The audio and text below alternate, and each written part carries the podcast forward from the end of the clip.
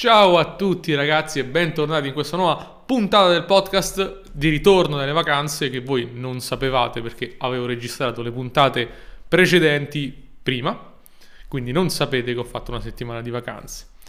E questo è proprio un elemento fondamentale perché in questa puntata parleremo esattamente dell'importanza del riposo da diverse prospettive, non soltanto quella del ti devi riposare perché altrimenti vai in burnout e bla bla bla, che è una conversazione che si fa spesso, ma non è la sola conversazione, anzi, probabilmente c'è molto di più, c'è molto di più. Prima di cominciare, per chi non lo avesse ancora fatto, ricordo ovviamente che ho lanciato da poco un nuovo corso sull'insonnia, sullo stress e parla anche di come riposare correttamente, ovviamente. Quindi, se sei interessato, nel link nella descrizione, se sei su YouTube in particolare, trovi il link diretto al mio corso. Per chi invece segue da eh, altre piattaforme, va sul mio sito matteocozzi.com, mi raccomando .com e nella sezione prodotti e servizi per privati, scorrendo troverà sia il libro di cui ho parlato spesso, sia questo nuovo corso che si intitola Sconfiggi insonnia e stress senza farmaci. Mi raccomando, è super accessibile anche dal punto di vista del costo, dagli assolutamente un'occhiata. Detto questo, ho passato questa settimana, la settimana passata, sono tornato oggi a Milano ho passato questa settimana in famiglia, riposandomi, nemmeno c'era internet perché stiamo facendo dei lavori in casa, nemmeno c'era internet, quindi veramente è stata una settimana molto molto molto tranquilla, in famiglia, che mi ha dato modo di rilassarmi un po'. L'importanza quindi di rilassarci, rilassarvi. So che siete, la maggior parte di chi mi segue, vuole creare qualcosa, si impegna nella vita, lavora tanto, eh, non è uno che perde tempo, o almeno spero. E ha questa mentalità del fare, no? un po' la, la mentalità del uh, devo agire costantemente, che va benissimo. Tuttavia, questa mentalità ha un lato oscuro, che è molto pericoloso, che è in primis, e poi parliamo in realtà dell'estensione, parliamo di la ciccia vera, questa è un po' un'introduzione eh, che stiamo facendo. C'è il lato del burnout, quindi quando esageri con qualcosa, come quando mangi troppo di qualcosa, poi ti, ti fa schifo. E il burnout che cos'è? Secondo me il burnout in realtà non è semplicemente hai lavorato troppo, ti sei stancato troppo. Uh, non è come quando vai in palestra che se ti alleni troppo vai in sovrallenamento perché i muscoli non riescono a recuperare. Secondo me il nostro corpo, il cervello in particolare, uh, riesce a recuperare anche in poco tempo. Il problema è che non riesce a recuperare una cosa che si chiama stress quando è eccessivo. E quindi secondo me il burnout non è tanto stanchezza fisica o mentale quanto un accumulo di stress, immagina una pentola a pressione che accumula, accumula, accumula, accumula nel corso del tempo e a un certo punto non ce la fai più e devi lasciare andare questa pentola a pressione, vai in burnout e uh, tutto in, esce tutto insieme e sei costretto a fermarti. E quindi il problema in realtà non è che è una cosa fisiologica, il problema è se io riuscissi a lavorare senza accumulare questo stress, questa pressione, potrei lavorare tanto e senza cali, senza problemi. Allora dobbiamo capire perché si accumula questo stress e cos'è questo stress. Molto semplicemente, anche se poi dietro c'è una teoria e una conversazione che si può avere, secondo me, in essenza questo stress è resistenza.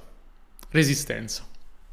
Resistenza a cosa? Uh, resistenza alle emozioni che proviamo quando lavoriamo, quando cerchiamo di raggiungere un obiettivo. Ad esempio, se io cerco di raggiungere un obiettivo e non lo ottengo subito, provo un fastidio, provo una resistenza al non ottenerlo, una frustrazione. E quindi quel, il lavorare senza ottenere il mio risultato, apro e chiudo virgolette, mi crea frustrazione e questa resistenza accumula stress, accumula energia negativa. E quindi non è tanto il lavoro in sé, non è tanto l'impegnarsi o andare avanti o fare cose il problema, quanto il resistere costantemente perché abbiamo bisogno di ottenere risultati. L'emozione negativa che deriva dall'essere attaccati ai risultati. Nella puntata precedente di questo podcast, che ti invito a recuperare se non l'hai ascoltato, parliamo proprio di questo, parliamo dell'attaccamento ai risultati.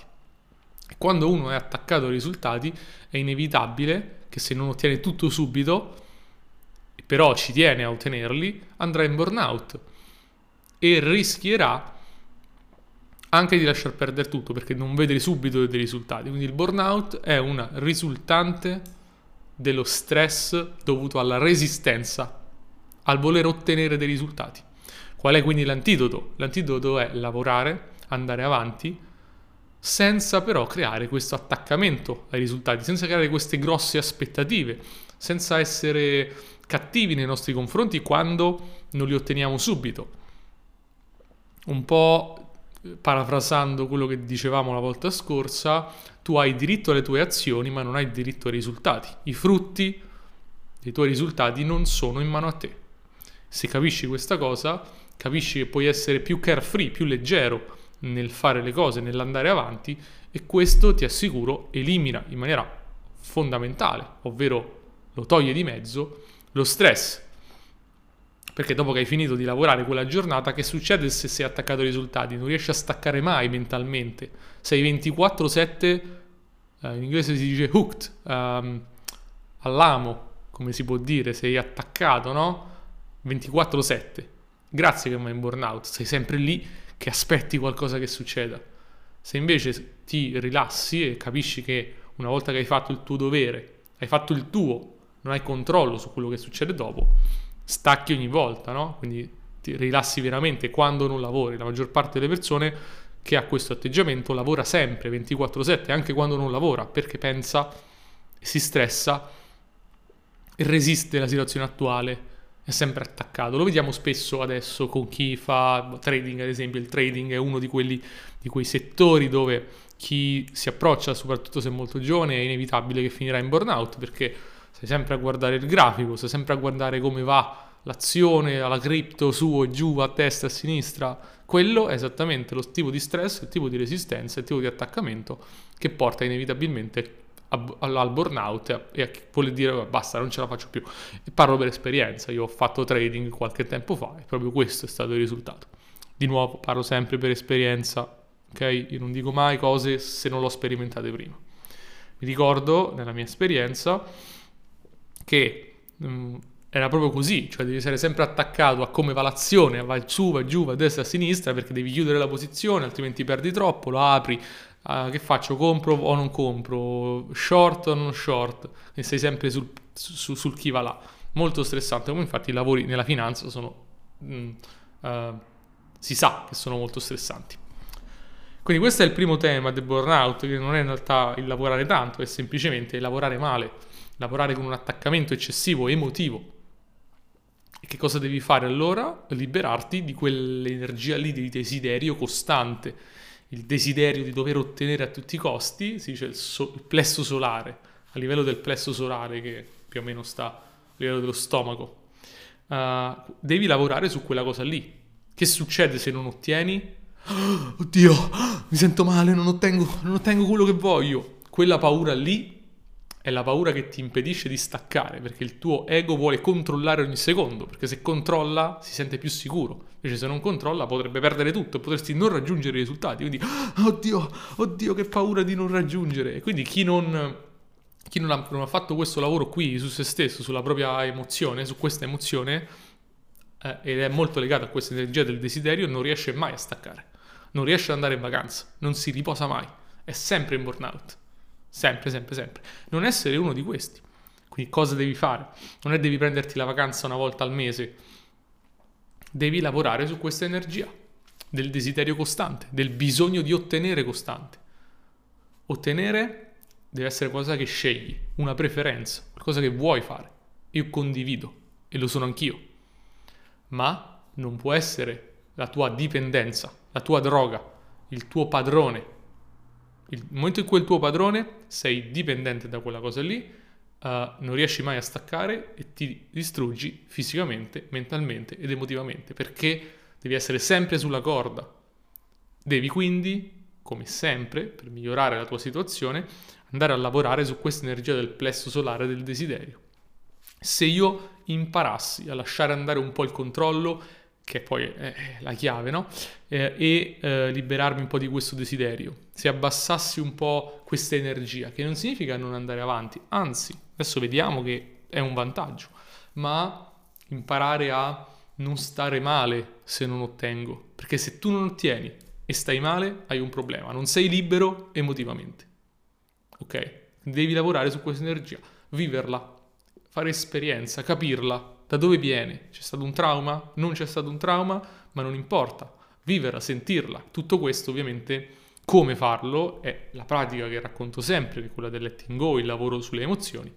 E chi lo volesse trova il dettaglio all'interno proprio del corso che ho citato prima e anche nel libro. Quindi se non l'hai acquistato nel libro, proprio nella parte sezione stress, trovi come affrontare tutto lo stress, non uno stress, non uno stress preciso, ok? Ma proprio quello che è in comune con lo stress.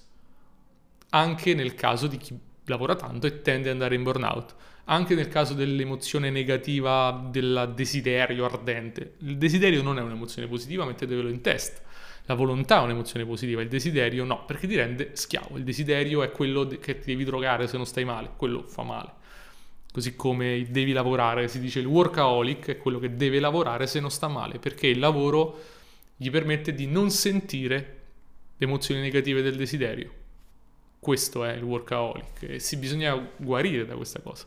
Tutti siamo un po' workaholic, chi è tendente alla cosiddetta personalità A, cioè vuole ottenere, e puoi assolutamente lavorarci sopra. Perché dovresti? Intanto perché stai bene, stai, starai bene, starai meglio, sarai più felice. Quindi questo dovrebbe essere l'obiettivo fondamentale, essere più felice e libero emotivamente.